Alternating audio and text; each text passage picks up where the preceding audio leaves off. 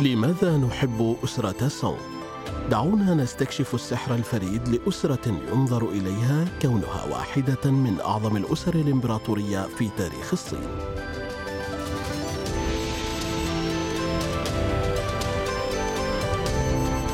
الحلقة 17، زهور ومزهريات وطاولات وقصائد.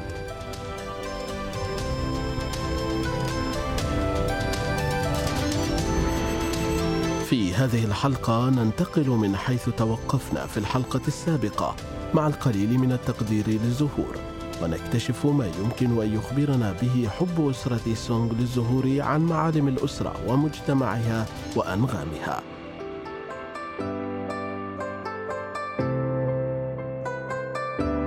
معكم أحمد شلش في هذه السلسلة الصوتية لماذا نحب أسرة سونغ، التي تسلط الضوء على أحد أبرز المعالم في تاريخ الصين العريق.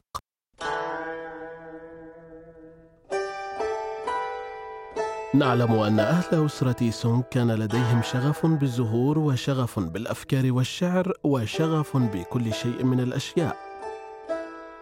إذا كانت كل هذه الجوانب يمكن أن تتجمع بطريقة ما، فإنها قد خلقت عاصفة سعادة مثالية لأناس أسرة سونغ.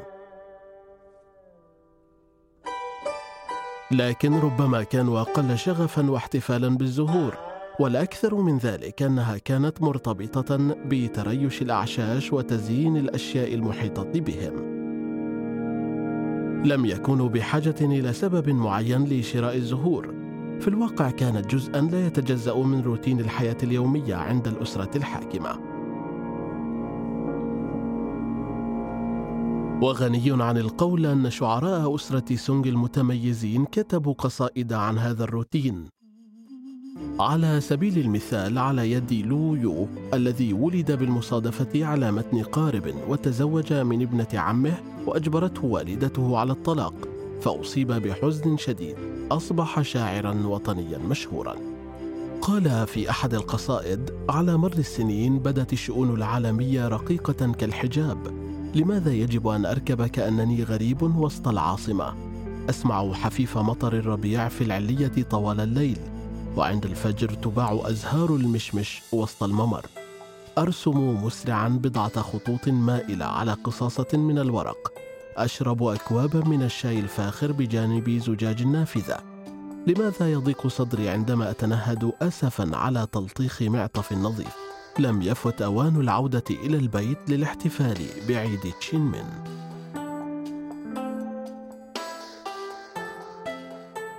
من هنا نعلم أنه كان من الشائع أن يبيع الباعة المتجولون الزهور في شوارع العاصمة خانجو آنذاك.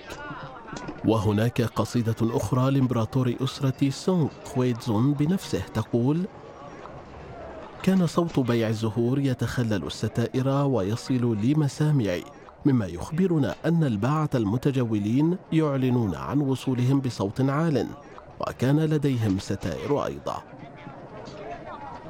إذا كنت من محبي المسرحيات الموسيقية الغربية، فكر في مشهد أوليفر تويست حيث تفتح ممرضته النافذة في غرفة نومه ويسمع أصوات الباعة المتجولين في الساحة تحت نافذته، مثل جملة من سيشتري زهور الحمراء العطرة، كما أنه دليل على حقيقة أن الإمبراطور في الواقع كان يحب سماع الأصوات اليومية للمدينة خارج القصر بدلاً من اختيار الهدوء. يعد العاصمة الشرقية حلم البهاء من تأليف مينغ يوانلاو وصفاً تفصيلياً وحنيناً للحياة الحضرية للعاصمة القديمة والمنتجات الموسمية والمهرجانات، فضلاً عن الأطعمة والعادات والتقاليد. لقد كتب بعد أن اضطرت أسرة سونغ الشمالية إلى الارتحال فجأة والاتجاه للجنوب هرباً من البرابرة في الشمال.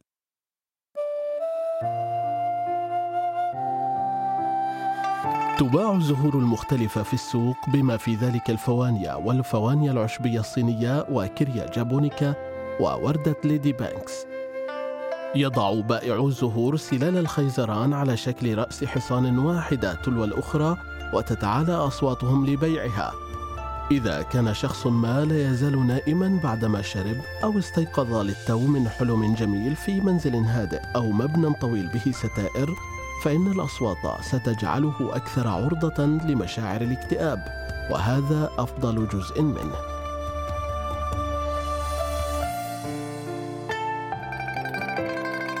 والغريب كيف أحب أهل سونغ الألم العاطفي. ولكن مرة أخرى من هذه القطعة ربما يمكننا أن نقدر بالضبط مقدار الأسى الشديد الذي كانت عليه الأسرة الحاكمة للحفاظ على ممتلكاتهم والعثور على مكان جديد للعيش فيه، ووصل الأمر أن يثير صوت الباع المتجولين حزنا ربما بسبب فقدان نمط الحياة مؤخرا. ولا تنسوا لفيفة الطومار الرائعة على طول النهر خلال عيد تشينمين. يوجد كشك زهور يبيع الأزهار في سلال الخيزران على شكل رأس حصان تماما كما ذكرت القصيدة.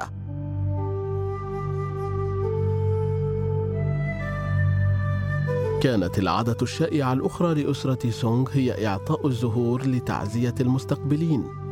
مرة أخرى تم التعبير عن ذلك في الشعر مثل زهور من صاحب الفندق لتشينشي. يوزع صاحب الفندق الزهور كل يوم. يبكي الناس حزنا يجعلهم يشعرون بالتقدم في السن، بينما يود المالك إبقاء الضيوف في فندقه لمزيد من الوقت بإهدائهم الزهور. يشعر الضيوف بالحنين إلى الوطن بسبب الزهور التي يهديها لهم. في هذه الحالة نرى أن الزهور على الرغم من حسن النية لها تأثير معاكس لما هو مقصود. في عهد أسرة سونغ كانت الأزهار جزءا من سلسلة ردود أفعال غريبة، حيث كان هناك تغيير جذري في أذواق الأثاث. كان أهل أسرة سونغ مغرمين بالطاولات، خصوصا مكاتب العلماء والطاولات الجانبية وطاولات الزينة وطاولات الرسم. كان من المألوف أن يكون لديك واحدة، لكن مشكلة الطاولات هي أنك بحاجة إلى شيء لتضعه عليها. أحبت أسرة سونغ أيضا كل ما هو عملي، لذا لا يمكنك الحصول على طاولة بدون أي شيء عليها. ثم طوروا ذوق البورسلين، وبالتأكيد يجب أن يكون لها شكل ووظيفة. يبدو أن المزهريات هي القطعة المثالية التي يجب وضعها على الطاولات، ولكن ما الذي يجب وضعه في المزهريات بعد ذلك؟ الزهور بالطبع. حينما تجلس على طاولتك الجديدة الرائعة التي تعلوها مزهرية جميلة مليئة ببعض الزهور الجميلة بنفس القدر. ماذا فعل علماء أسرة سونغ في ظل هذه الظروف؟ يكتبون قصيدة السعادة. حتى فترة أسرة سونغ كان البورسلين يستخدم لأشياء عملية مثل المصابيح والمباخر. لقد كانت من الأشياء الشائعة في المجتمع الصيني لفترة طويلة، لكنها وضعت على طاولة وأصبحت عملا فنيا.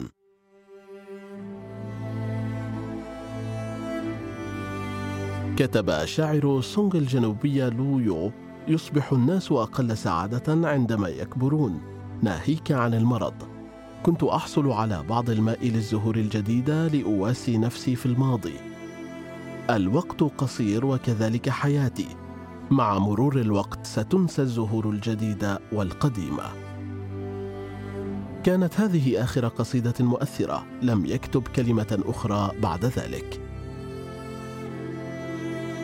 هناك لوحة تسمى قراءة كتاب التغييرات في بيت متهالك، والتي تتحدث مرة أخرى عن مجلدات ليس فقط عن مكان الزهور في مجتمع أسرة سونغ، ولكن أيضا عن الشعر والأثاث والبورسلين.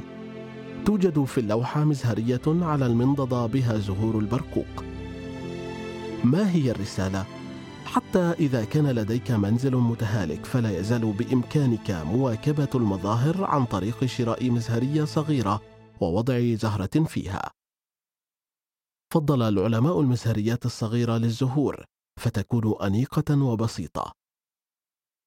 كتب جورج جي في كتابه 10 قصائد من البحيرة الشمالية في أواخر الربيع. يملأ الناس كل دروب تشان آن بينما يمر الوقت في معبد جينجي ببطء. استيقظت من غفوتي في الظهيرة ورأيت الدخان لا يزال يتصاعد من المبخرة.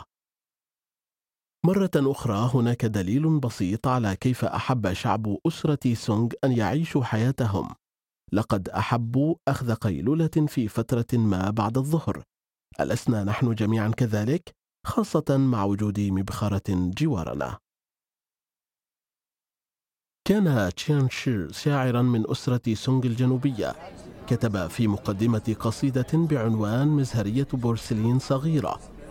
اشترى أحد أبناء إخوتي مزهريتين صغيرتين من البورسلين مؤخرا وقد أعجب بهما الجميع. كان لدى ابن أخي الآخر بعض الأفكار بخصوص المزهريات، وكانت الفكرة العامة هي أن المزهريات أقل من طول 33 سنتيمتر لا تكلف أكثر من 100 قرش. أحبهم الناس لأشكالهم الجميلة، لولا أشكالهم لما حظوا بالإعجاب على الرغم من أن لديهم زخارف مبهرة. إنه يشبه البشر، إذا كان الرجل يتمتع بسلوك أخلاقي جيد فهو رجل صالح حتى رغم تواضعه، فإذا لم يكن للرجل سلوك أخلاقي فليس لديه ما يحب لأجله رغم أنه رجل ذو حسب ونسب. أحب رأيه، لذلك كتب قصيدة لتوضيحها على أمل تنوير الناس الذين يعتقدون الاعتقاد نفسه. والذي يقصده هنا أن سعر المزهرية لا يحدد قيمتها، يكمن الأمر في طريقة صنعها فتجدها أنيقة وتتمتع بجمال بسيط. في الواقع يكاد يكون من المستحيل فصل جميع العناصر. كل الأشياء التي دعا أهل أسرة سونغ بها كانت مترابطة، ولكن كما نعلم بالفعل رأوا العالم هكذا. كان الأمر نفسه مع الشاي. كانت تجربة الشاي تدور حول الحصول على المذاق الصحيح للشاي واستخدام أفضل أنواع المياه وخمره بشكل صحيح وإقامة حفلة شاي. تنمو مع الورد وتختار أفضل الأزهار، تعرضها بمزهرية جميلة فتضعها على طاولة عصرية، ثم تجلس تنظر إليها في انتظار أن ينزل عليك الإلهام لتتمكن من كتابة قصيدة. نتحدث هذه الأيام عن ترابط الأشياء، لا سيما فيما يتعلق بكيفية ارتباطها ببعضها البعض عبر الإنترنت. لم يكن الأمر مختلفا في عهد أسرة سونغ، كان كل شيء متصلا. كل شيء جميل في حد ذاته رغم أنه جميل أو فات أو أنيق كان مجرد شيء، لكن حين يجتمع معا يصبح شيئا رائعا. خلال عدد قليل من الحلقات القادمة سنواصل رحلتنا عبر بحر الأشياء الرائعة التي تمتعت بها أسرة سونغ. شكر خاص إلى ساميان تشندو الذين ساعدوا في تأليف محتوى هذا البرنامج. كان معكم أحمد شلش، نشكركم على حسن استماعكم. انتظرونا في الحلقة القادمة.